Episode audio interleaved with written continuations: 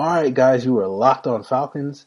I am your host, Aaron Freeman, and today I am talking with Locked On Patriots host and Inside the Pylon contributor Mark Schofield about the top three consensus quarterbacks in this 2018 draft class. That is, of course, Sam Darnold, Josh Rosen, and Baker Mayfield. And we're going to go deep inside these top three quarterbacks to discuss how they fit in the NFL. You are Locked On Falcons, your daily podcast on the Atlanta Falcons, part of the Locked On Podcast Network. Your team every day. All right, guys, you know me. I'm Aaron Freeman, founder of FalcFans.com, one of the longest running Falcon websites on the internet. Of course, I'm on Twitter at FalcFans, and I am the host of this Locked On Falcons podcast. This is part two of our in-depth 2018 quarterback series. We had Mark on yesterday to discuss Lamar Jackson and Josh Allen. We also talked a little bit about Kurt Benkert as a possible Falcons' day three target at the quarterback position. But today we're going to be breaking down the top three consensus guys in Josh Rosen, Sam Darnold, Baker Mayfield. Uh, welcome back to the show, Mark. All right, buddy. Great to be back with you. Uh, hope we've cleared up the Julio Jones rumors.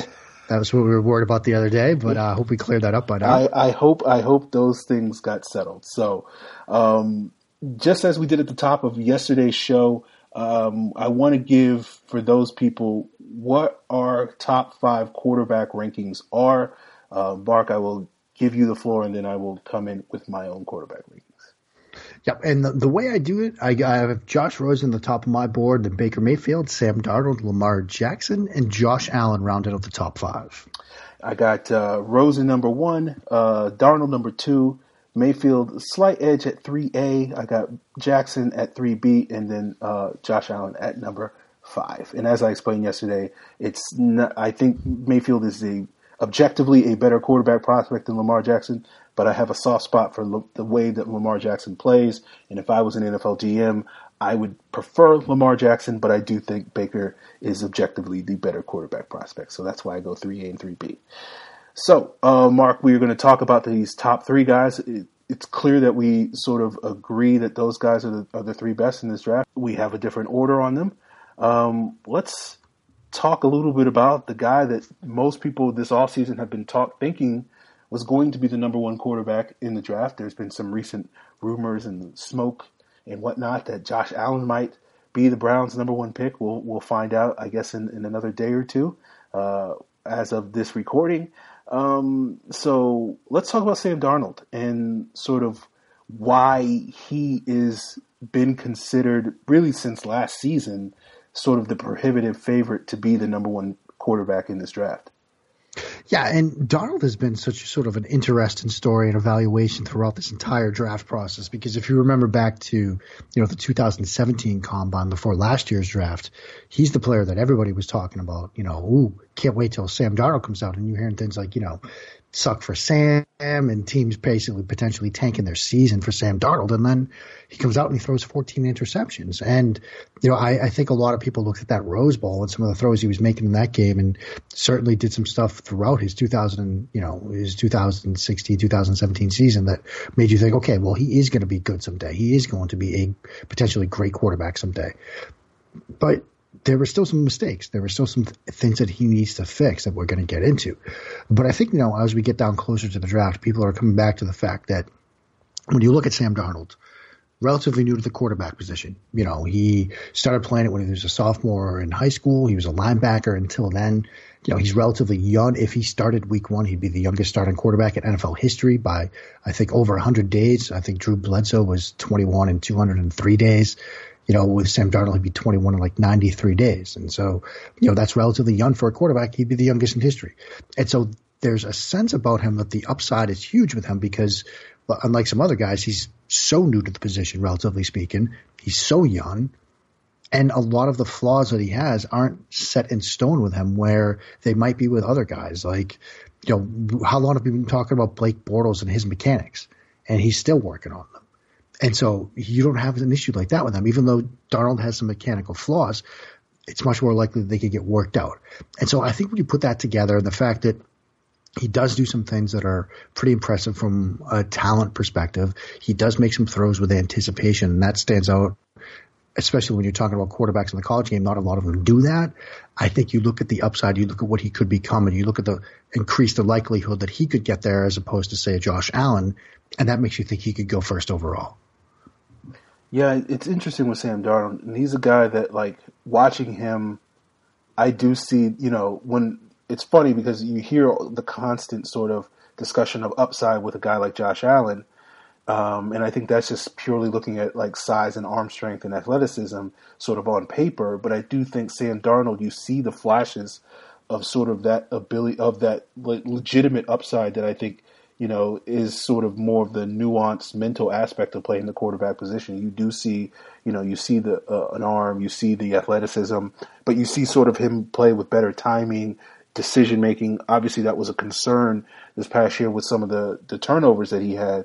But you, you see a lot of it, and given his youth, given his inexperience, it's certainly, from my perspective, it's understandable why NFL teams are are willing to bet on his developmental potential uh, you know, one of the things that was said about Sam Darnold when he when he decided to come out was a lot of people thought he needed another year of college, um, and certainly I do I do think that those concerns were valid. But I do uh, also understand that you know he's not going to probably get better coaching at USC next season than he would you would hope. Uh, depending, you know, certainly people would question whether the Browns are necessarily uh, top shelf coaching, but um, you know, you would assume that any NFL coaching staff would probably give him better coaching and development this upcoming 2018 season than he would probably get at USC. So um, he is one of those guys that I, I do understand why there is intrigue, and and certainly even though I don't think he's the best quarterback in this draft, I wouldn't begrudge the Browns or any other team picking in that situation to use their number one pick on him and bet on his uh, potential. Yeah, and I think that's pretty much what it comes down to is that, you know, how confident are you in whichever quarterback you take and reaching the potential, reaching the quarterback they could become? And I think when you look at, you know, the top five, and people could differ on their levels of confidence, but, you know, you probably have Darnold near the top of that list. And so I, I, think when you're looking at a situation where you've got a team where you might not have to play them right away, like Cleveland, you know, you can probably let them sit for a little bit because you do have Tyrod Taylor but it gives them time to sort of develop and learn. And maybe it's not a bad thing to let a guy who might be the youngest quarterback ever to play, let him get a couple of games or even an entire season under his belt before he plays. I think he could reach that potential in that situation. And even then, you know, we talked a little bit in, in the previous show about Josh Allen being thrown to the wolves early and how that might ruin him. I think you can make the case that if Darnold goes to Cleveland and he is forced to play early, that he does enough at the quarterback position where he could play through that and come out the other side and not be a ruined rookie quarterback. I'm more confident in Darnold in that situation than I would be Josh Allen. And I think that sort of speaks to, you know, what he has as a quarterback and the potential he has as well as the mental toughness to get through a situation like that. Yeah, one of the things that stood out to me with Darnold was sort of his ability, um, maybe thrive is I don't know, maybe that's not the right word, but he does seem to thrive a little bit off structure. Um, yeah. and some of the best plays that he makes that sort of make you stand up and go, "Oh wow!" That like there was four bodies around him, and he managed to fit that pass in there to Deontay Burnett over the middle. How did he do that? Um, you know, it's one of those things where it's like you feel like you know off structure could be a, a, a term for sort of the adversity that most quarterbacks tend to face when they uh, play in Cleveland, and you do wonder if like he's better suited because he's going to have to deal with some of that p- potential adversity and his ability to sort of handle you know those sort of off structure plays. Uh, you know, I know it's not necessarily the exact same, but it does give you a little bit more confidence that if he is thrown to the wolves, as you say, early in his career, he'll be able to find ways to navigate through that better than most quarterbacks, particularly certainly most quarterbacks at his age. Yeah, I, I, think that's a very good point, and you know, not to just keep making these Josh Allen type comparisons, but you know, it always looked to me like Sam Darnold had a, a, decent enough Plan B or Plan C when he was sort of forced out of the pocket and off structure. Whereas you watch Josh Allen, it seemed like you know his Plan B was always, I'm going to roll to the right and throw the ball as hard as I can, as far as I can. You know, that was always his Plan B, and sometimes, yeah, to his credit, it worked, and then other times it didn't work at all. And so you wonder when you look at that as opposed to a Sam Darnold who can make some impressive throws. I mean, one of the better throws I saw him make was a play where he was forced to his right and then threaded the needle in the end zone against Texas for a touchdown. And that's a throw that you know, a lot of quarterbacks aren't making that one. And so I think that's a great point about him. You know, he sort of has that ability to sort of play in and out of structures, you know, both fairly well. Whereas, you know, with Josh Allen, it's more of a 50-50 proposition when he gets out of the pocket. And, and looking at Sam Darnold, I, I feel like you know the the comparisons sort of that popped in my head is like his floor to me is sort of what bad Eli Manning is, you know, which is a yeah. guy that turns the ball over a lot, makes some very questionable decisions from time to time, but you do know, you know, every now and then he'll he'll he'll make some throws that is going to put you in the game. And I think his ceiling you know, maybe good Eli, like 2011 Eli is probably the, the probably the only really good, outstanding Eli um, that we've seen. But maybe a, another good comparison is a former USC quarterback, maybe a guy like Carson Palmer, when sort of he had his MVP caliber season a couple of years ago. Like I feel like that's sort of where Sam Darnold could potentially be. And, and unlike those two guys where those, that season was sort of their one sort of peak year in their careers, you're hoping that if you're taking Sam Darnold number one, he can give you that type of production year in and year out. What are your thoughts on that? Yeah, no, I, I think that's, you know, a really good sort of comparison for him. I mean, I think, you know, Darnold's floor is probably pretty good you know, because even though he has these sort of flaws to him right now, whether it's, you know, the long loopy release that he has, where that's the lower body weaknesses and, you know, the, the problems that he has there. And sometimes he steps in the bucket. Sometimes he opens up that hip too far. You know, he still plays fairly well and, you know, he's able to work through those situations and still can make some very impressive throws. And so, yeah, I, I think with where he is right now, with where he's coming from, I think you look at Sam Darnold and there's a potential for him to easily surpass the floor that he has, which is you know you know the Eli Manning comparison you sort of made, and get well beyond that as a quarterback. Yeah. Okay, we got more to touch upon with Josh Rosen and Baker Mayfield, but I want to plug the Locked On NFL Draft podcast with Jon Ledyard and Trevor Sikkema. Of course, they are covering the draft wall to wall every day, part of the Locked On Podcast Network. Your team every day okay, let's talk about um, Baker Mayfield. We'll save the best for last, and that's Josh Rosen. Um, Baker Mayfield's interesting. Obviously, most of the issues and questions that have been surrounding him, sort of his attitude, is he too cocky? And it's interesting to me, like he gets constantly compared to Johnny Manziel. I think that's a silly comparison. I understand why people make it because you know people are for the the low hanging fruit and the lazy comparisons and you know the gestures on the field you know, we haven't seen a, a top rated quarterback gesture to the sideline or to opposing teams the way that Mayfield did in that Kansas game, like since Johnny Manziel. But I do think one of the core difference, at least from my perspective, with Mayfield and, and Manziel was Manziel. We talked about all structured plays with Darnold. Manziel basically lived and died off of off of structure. Like he basically you know, it was not he was not a pocket quarterback. It was let me get around, let me use my legs and then make something happen and it was never the design of the play that really was the highlight of Manziel's career. And I, I, feel like that's not really the case of Mayfield. I feel like that's not really where his strength of his game is. Well, he does have the athleticism, he does have the movement to do a little bit of that, but I certainly think he's going to be much more of a guy that lives and, and dies in the pocket at the next level. What are your thoughts on that? Yeah, I'd agree with that. I, I think what's been interesting with Baker Mayfield is that, you know, there are certainly times when he seeks out chaos. This is kind of the way I've put it, you know, because he does fare very well when he's in off structure, chaotic type of situations. But there were times you could see with him there, he almost invited it where he had an open receiver, but he didn't quite pull the trigger because he wanted to do something else. He wanted to sort of create a little bit rather than, you know, play within the structure of the offense. But that being said, there were also a lot of times on film watching him where he's right there in the pocket, making throws from the pocket, making reads from the pocket. And, you know, we talked about sort of the developmental strides in Lamar Jackson in the previous show you saw similar developmental strides with Baker Mayfield in terms of anticipation and attacking throwing windows and attack attacking sort of between the hash marks, things that you know you wouldn't really expect from a, a air raid type quarterback playing in the Big 12, where you just expect him to throw you know hitch routes, curl routes, and go routes along the sideline, and that's it. Well, that's not who Baker Mayfield is as a quarterback. His sort of ability to attack the intermediate area, to attack between the hash marks, to attack you know between the linebackers when he's throwing shallow routes over the middle that really stood out watching him. And the other thing about Baker Mayfield is, you know, I mentioned the sideline gestures and things like that.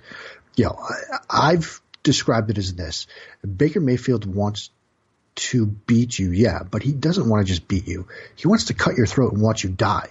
Like that's the way he approaches playing football. And you know, our, our good friend Charles McDonald on Twitter a week or so ago, maybe two weeks ago, in reacting to a video somebody had of Baker Mayfield. Oklahoma scores like a 93 yard touchdown run on a handoff, and Baker Mayfield almost beats the running back down to the opposite goal line, and he's celebrating like a madman the entire way. And Charles quote tweeted and said, Baker's going to be good because he's insane. And that's who he is. He's insane, but sometimes the great ones are a little bit insane. And, you know, Baker's always going to be a double walk on. That's who he is. That's who he will be for the rest of his life. How quickly until, you know, how quick into a conversation when you meet Tom Brady does he bring up the fact he was picked 199? I mean, look at Michael Jordan's Hall of Fame speech. Like sometimes the great ones have this sort of insane streak to them. And I'm not saying that Baker Mayfield sitting here right now is going to be a Hall of Fame type player, but the insane ones usually have that trait. You know, the Hall of Fame ones usually have that sort of insanity to them. And I think the potential is there, especially when you're talking about a guy that, listen, he's probably going to hear this podcast and screenshot it because we have him as quarterback too, because that's what he's doing. And so, again, you put that all together, and I'm not betting against this kid because he can run an NFL offense. He can run an NFL offense early. He's going to have that sort of chip on his shoulder until the day he retires. And so, yeah, I'm the only reason why he's not my quarterback one is I like Josh Rosen a little bit more. That's it. Okay.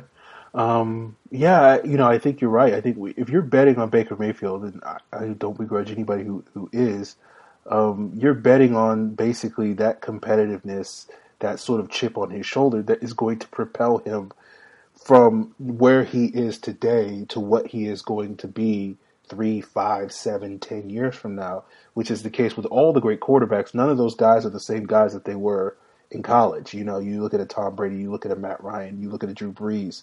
And I think, you know, Drew Brees is the common for those people that really like Baker, Drew Brees is a common comparison that a lot of people use. And you sort of saw Drew Brees' trajectory in the NFL um, as an undersized quarterback that didn't have a, this big cannon arm and sort of had a rocky start to his career. And then that led the Chargers to draft Philip Rivers because they were prepared to move on from Drew Brees. Then he sort of turned that into two outstanding seasons. And then he got hurt and then he landed in New Orleans and became a Hall of Fame quarterback. And obviously, you know, the team that drafts Baker doesn't necessarily want to see uh, him walk in, in year six. But I do think it's understandable why people sort of are betting on Baker to sort of have a comparable trajectory in his career that where he is going to be five years from now or and beyond is going to be so much further along than where he is today simply because he ha- does have that competitiveness, that insanity that lives, breathes, and eats and sleeps football to the point that he's going to, you know, be screenshotting this podcast and saying, how right. did you put me 3A um, and, and act like Lamar Jackson is, is comparable to me, Aaron Freeman. I hate you for the rest of my life, and I'm going to throw 40 touchdowns against the Falcons. And and that's the type of guy he is, and I and certainly I am a huge fan of that. But my my, my I guess for me, my concerns with Baker is I do think the height is a, is a concern for me.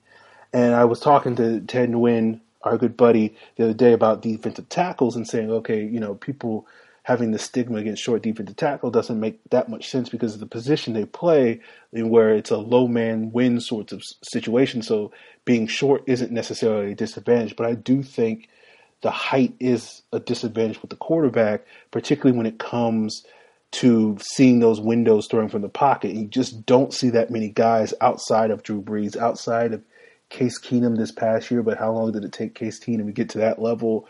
You, you know, Russell Wilson, and I look at guys like Wilson and Vick and the guys that have been successful.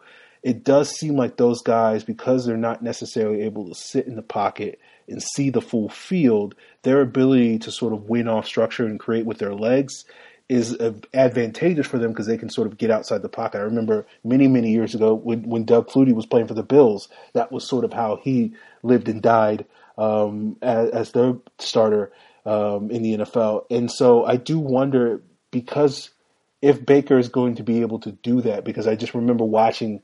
It's probably the Georgia game. Maybe it stands out a little bit too much in my eyes, but in the second half of that game, when Georgia was able to dial up and start getting some pressure on him, I saw some issues taking a couple of sacks, not being able to avoid that pressure, being a little bit off on some throws and decision making. And I do wonder if he goes to the wrong situation where he's playing behind a porous offensive line, despite sort of his competitiveness, is he going to be more of a Case Keenum type of starter, which I think the good version of Case, not necessarily the previous version, the Rams version of Case Keenum, but the Vikings version of Case Keenum, um, as opposed to you know a Drew Brees light type of quarterback. What are your thoughts on that? Yeah, I mean that's certainly a concern with him, and you know, you know Baker's approach to it has been, you know, I was thrown behind Orlando Brown, who's six eight, and didn't really have any problems throwing over him. Now that's one thing at Oklahoma. It's another thing in the National Football League. But to Baker's credit, he's always been very adept at sort of sliding and finding those throwing lanes to sort of, you know, put him in a situation where he's not going to be, you know, facing tipped passes and things like that. Now, part of the reason that Baker's going to be an interesting player to watch as the rest of this, you know, draft season and the draft itself unfolds is I think he's not as scheme diverse as Josh Rosen.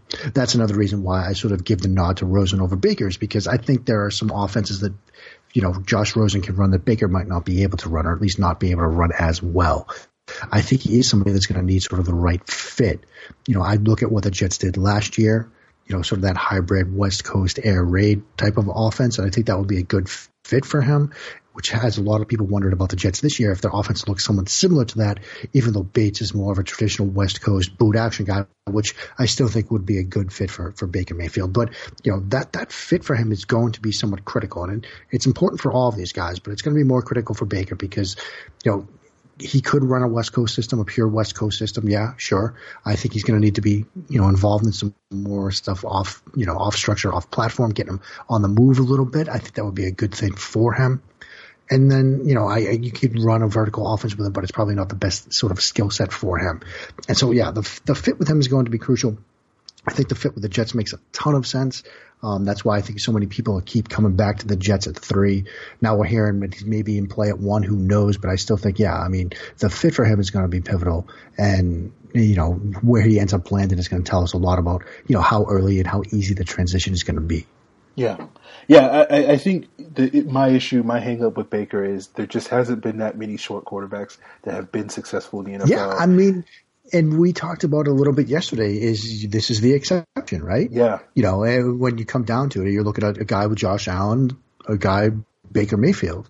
You know, maybe you make the safe pick because numbers tell you there haven't been that many quarterbacks at six feet that pan out. A lot more of them are taller. Now, not, not a lot of you know six five quarterbacks either. I mean, you're usually seeing like six four, six three. But again, when you come down to it, it's probably safer to say, look, well, we were worried about a six foot quarterback in the National Football League. Not a lot of them out there. And yeah, there's Drew Brees, yeah, there's Russell Wilson, but they always say scout the you know don't scout the exception, you know, scout the rule. Yeah. And Allen more fits the rule, I think. Yeah, yeah.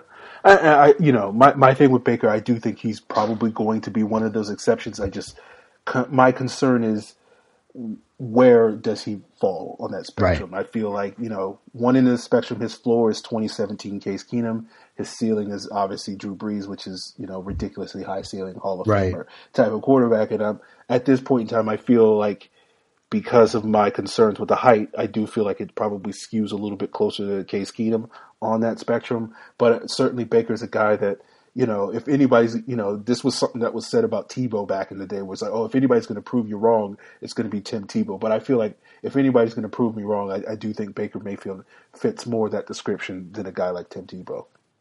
Yeah, yeah, I, I totally agree with that. Yeah.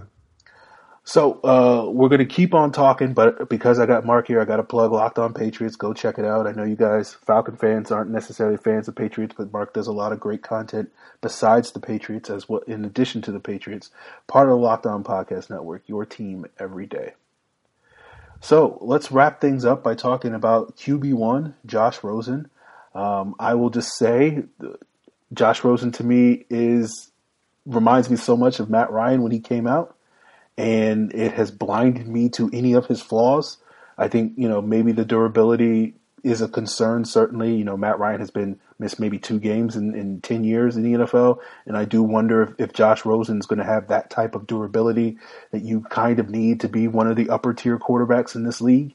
Um, I think that's a legitimate question mark. But everything else to me seems so much about Matt Ryan. And, I, and when we talked about with Baker Mayfield, sort of his projection, uh, you know, where he's going to be five years from now, I feel like Josh Rosen has sort of the mental makeup like a Matt Ryan, like a Drew Brees, like uh, a Tom Brady, all these sort of top tier quarterbacks that, you know, even though he may not be the most physically gifted, he's going to be the type of quarterback because of those limited physical gifts. And we see that with Matt Ryan. He's going to have to win from the neck up. We see that with Tom Brady as well. Uh, and I think he has the tools and, and has shown so far that he has what it takes to do that. And that's going to allow him his potential ceiling to be a lot higher than some of these other guys that may be quote unquote more talented than him. Um, but I will concede the floor and, and allow you to discuss why you think Josh Rosen is the best quarterback in this draft. Well, I, for a number of reasons, Aaron. First of all, when you look at Josh Rosen, you're getting sort of the complete quarterback. You're getting guy that's very scheme diverse. He can come in, he can give you a vertical offense. He can give you a Erhardt-Perkins time and a rhythm offense. He can give you a West Coast offense. He's basically plug and play in that sense. He has the ability to sort of make those timing, those rhythm, those anticipation throws stuff that a lot of other quarterbacks aren't doing in this class. He can, you know, throw with velocity to all levels. He's an accurate, you know, both general accuracy as well as precise ball placement, does that extremely well. One of the major knocks on him is that, oh, he's doesn't have the, you know, ability to create off structure. I say a Baker Mayfield, or certainly not of a Lamar Jackson. He's not as athletic as those guys. But I think, you know, when you sort of watch him, you see the footwork, you see his ability and to draw upon the elite tennis player that he was in high school to sort of become, you know, the guy that can evade and click and climb and do the things similar to Tom Brady, where, you know, he's not going to beat a defensive end to the end end to the edge and outrun them, but he's going to climb the pocket. He's going to step around them. He's going to create space to get off throws. Very quick processor of information can make full field reads, one, two, three, four receivers, come back to the first guy and get the ball out where he's very advanced in that aspect of playing the position. And so to me, he's sort of the cleanest on the field quarterback in this class. There aren't, you know, that many things that they really have to fix from a play in the position standpoint.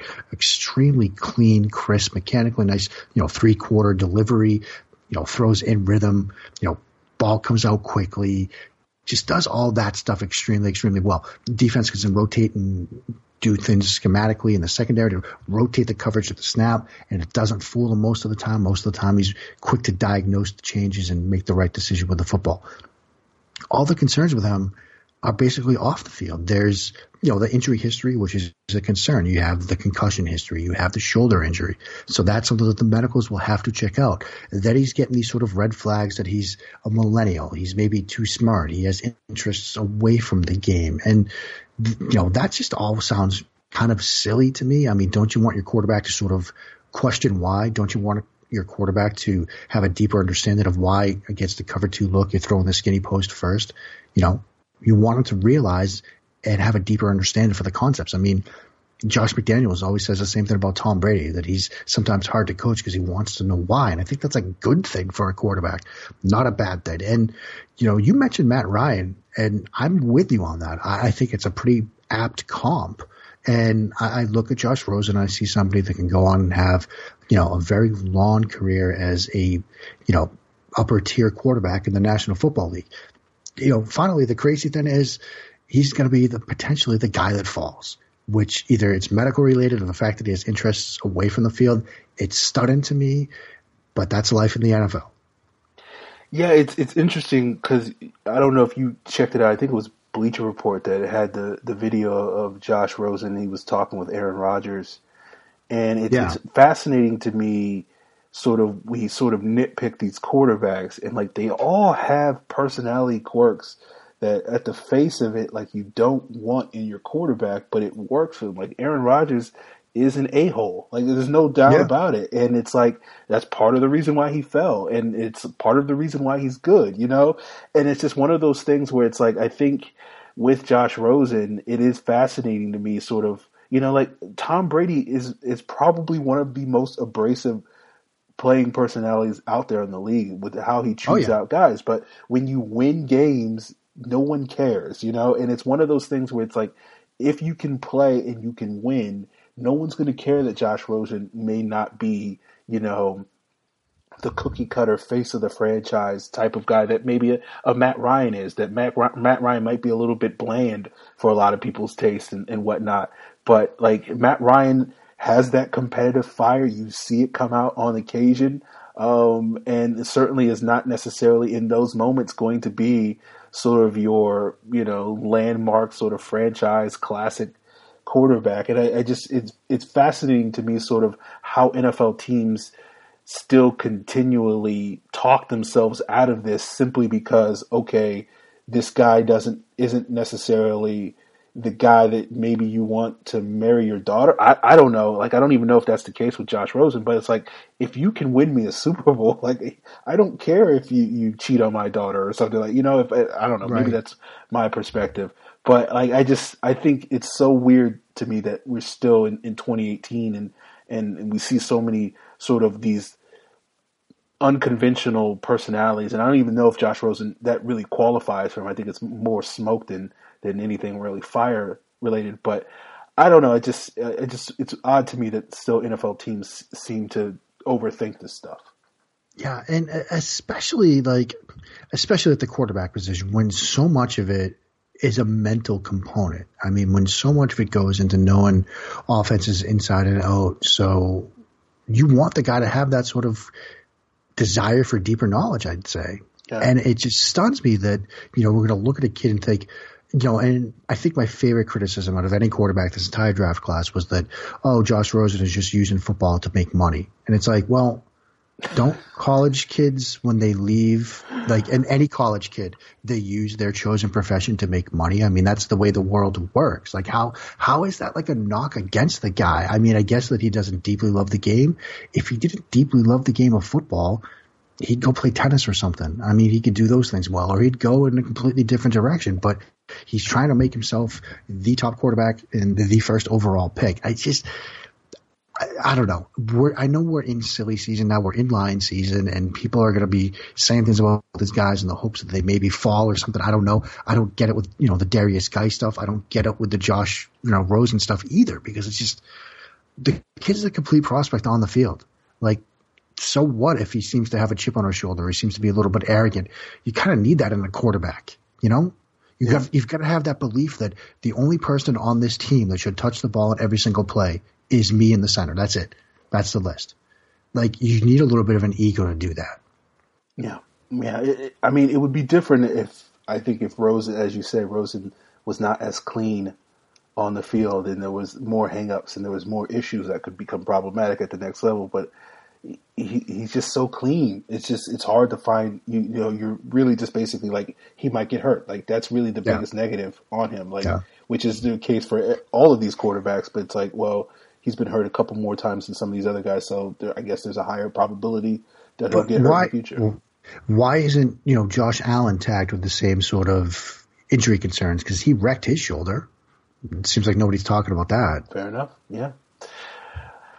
Yeah, I don't, I don't know what to say. So I, I think you know we'll, we'll, come back on this podcast again, Mark, in a couple of years, and, and if if Josh Rosen is you know tearing up the league, um, we'll sit here and be like, yeah, we, we told you guys so. And if he isn't, then we'll be like, yeah, we told you guys that Baker Mayfield was going to be that guy. Yeah, so, exactly. Yeah. The, the only thing will be if Josh Allen somehow teared up the lead. I, yeah. I think that's probably an eat the tweet type of situation, probably, right? Probably. Probably. That's fair enough. Yes. Yeah. Yes. Well, I, there'll be a lot of us eating that tweet. Yeah. So I, I won't feel alone on that one. No. Okay, Mark, I appreciate you coming on and, and talking quarterbacks with me over the last two days. Uh, let the people know where they can find you on Twitter as well as your stuff online. Best place to find me on Twitter is at Mark Schofield. You can find most of my work over at InsideThePylon.com. Also contributing over to Pro Football Weekly as well. Um, did some quarterback stuff for them. Got one more piece coming out before the draft, looking at whether we see six quarterbacks in the first round, similar to 1983. Also, you can check out the ITP Draft Guide, itpdraftguide.com. You can use promo code LONFL when you make your purchase. You get $5 off. That was a team effort, over 50 men and women looking at prospects. We graded over 500 players, looked you know, submitted over a thousand reports. So you're getting cross checks on these guys as well. So it's not just one person's thoughts on a player and it's not just one person per position. You're getting, you know, five, six guys at a position, five, six different men and women looking at a position So it's not just me on quarterbacks as well. And so it's a team effort. We liked what we put together. Hopefully you'll check it out. Again, itpdraftguide.com. Use that promo code LONFL when you make your purchase. All right, Mark. I appreciate it. And uh, I look forward to talking with you, uh, I don't know, in the future. Uh, you know, at some point, one of these 2019 quarterbacks will, will start to emerge and we can start talking about those guys. Yeah, we can probably do a, a, crossover event right after this draft and start talking about the next, you know, 2019 class here in early May, right? Yeah, I remember a couple of years ago when the, the literally the day after the draft, people started going down on the Hackenberg takes, and that yep. that was fascinating to me. It was like, really, we're just not even giving it 12 hours. We're just okay. We're going. We're starting already. Okay, let's. My, my, my favorite then, man, the early mock drafts that will drop Monday morning after the draft, and here's a little trip down memory lane for you. Some quarterbacks that were mocked first overall or either first round quarterbacks in some of these early mock drafts include, um, obviously Christian Hackenberg was one, but Landry Jones, mm-hmm. Matt Barkley, Brad Kaaya, who was a favorite of mine last year, but Brad Kaaya was a top five pick from um, the University of Miami. Um, even going back way into the ball, Tyler Wilson was one. Um, yeah, so the early mocks, those are going to be fun. My favorite is, is probably Jevan Snead. Oh, yes. Yeah. So, um, yeah, we'll, we'll, see about that one. So, uh, maybe Chad Kelly was uh, on, on, high up on, on some of those as well. Chad Kelly was high, and it's part of those things though where you know if you play quarterback at a Power Five school, like you're going to get mocked in the first round of a way too early draft. That's just the way the world works. Pretty much. That's exactly how it goes. So, Mark, I appreciate it, and, and certainly we'll be talking uh, throughout the year, and uh, certainly when we talk to the about the 2019 draft, I'll certainly be chatting with you about next year's quarterbacks. All right, my friend. Always great to be with you, Aaron. All right, man. I appreciate it. All right, buddy. All right. All right. See you. Well, guys, I really do hope you enjoyed um, the last two episodes talking quarterbacks with Mark. Of course, breaking down the top five guys. Also looking at maybe one guy that might be on the Falcons' radar in Kurt Benkert. I hope that was worthwhile to you. As I've said numerous times in the past few days as well as throughout the offseason. I think the quarterback conversations are the most compelling conversations involving this draft, how teams are going to view how these quarterbacks are going to go at the top of the draft. And we'll be looking back, as we often are, um, five years from now and saying, ooh, that was that wasn't great. Um, you know, we, we could be eating a lot of crow, as as Mark and I suggested uh, five years from now, or we may be crowing from the rooftops, talking about, look, this is this is why NFL teams this is why you have armchair GMs because people like us, again, I don't want to speak for Mark, but certainly I'll speak for myself, like where we can sit here from afar without having the detailed background information, without talking to coaches, without talking to teammates, without having detailed medical history on these guys. We can just sit there and watch these guys play football and be like, that guy's good. And for whatever reason, in in a lot of cases, particularly when it comes, it's more prominent with the quarterback position NFL teams can't do that, and that's why it allows people like myself to sit here and think that they, you know, can be these armchair GMs and not feel as intimidated as I think a lot of other people feel. Where it's like, well, I know what I know, but I'll give the, this team or the Falcons or whoever the team is you support the benefit of the doubt, and they know what they're doing. They're, you know, and generally, I'm I'm for that. Like w- when it comes to the draft, I certainly will give the Falcons the benefit of the doubt most years when it comes to the draft, just because it takes so long for these guys to develop, and you never know. And I've been so wrong in past times that I just know it's like we'll we'll see what time says, and everybody gets a fair shake, even if I don't love the pick. And if I love the pick, it doesn't get guarantee that that guy's going to be a success. And it's the same thing with the quarterback position, and I I just I find it fascinating and we'll see if if Josh Rosen lives up to the hype, if Baker Mayfield, if Lamar Jackson, if if Josh Allen as as well as Sam Darnold do, and any other quarterbacks that may bubble up to the surface. But uh, who knows? We'll see what happens. But uh, that's it, guys. And tomorrow we will be back with a guest to talk about the Falcons draft and focus primarily on what the Falcons may or may not do in this draft. Um, basically, the things that we've been talking about for what the last two months three months, and we'll just sort of condense it down into one 30 minute episode, I guess. So that's the plan. Um,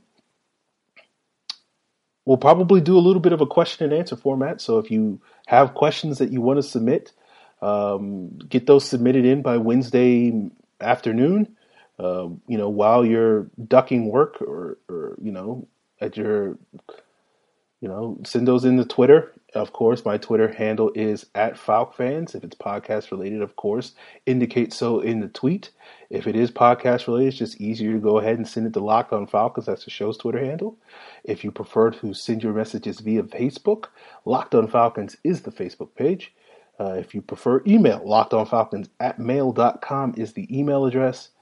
And of course, you can leave a comment on lockedonfalcons.com as well as falcons.com, where the podcast is posted daily.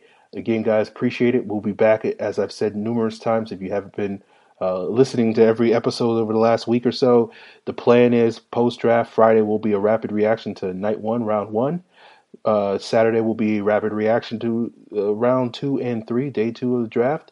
And then Sunday, you can get the rapid reaction to day three with a little bit of a recap on the entire picture as things have come become a lot more clear. Maybe there will be additional takes because the Falcons do something crazy on, on day two or day one of the draft. And then, of course, Monday you will get the true um, overall overview of the entire draft class with the Falcons, and we will follow up in the month of May with individual episodes devoted to each draft pick, where I hopefully will get somebody that comes on that really has an interesting insight into the player. Will generally side on the positive if you, if guys like a player and say, "Oh, I, I really you know was a big fan of this guy," even if he's like a six round pick. We'll bring on people that can you know give the reasons why they like that player, as opposed to you know, doing what I typically do, and I, re- I reserve the right to nitpick these guys. So I'll I'll I'll tend to be that guy. But uh, we'll see what happens with the Falcons draft.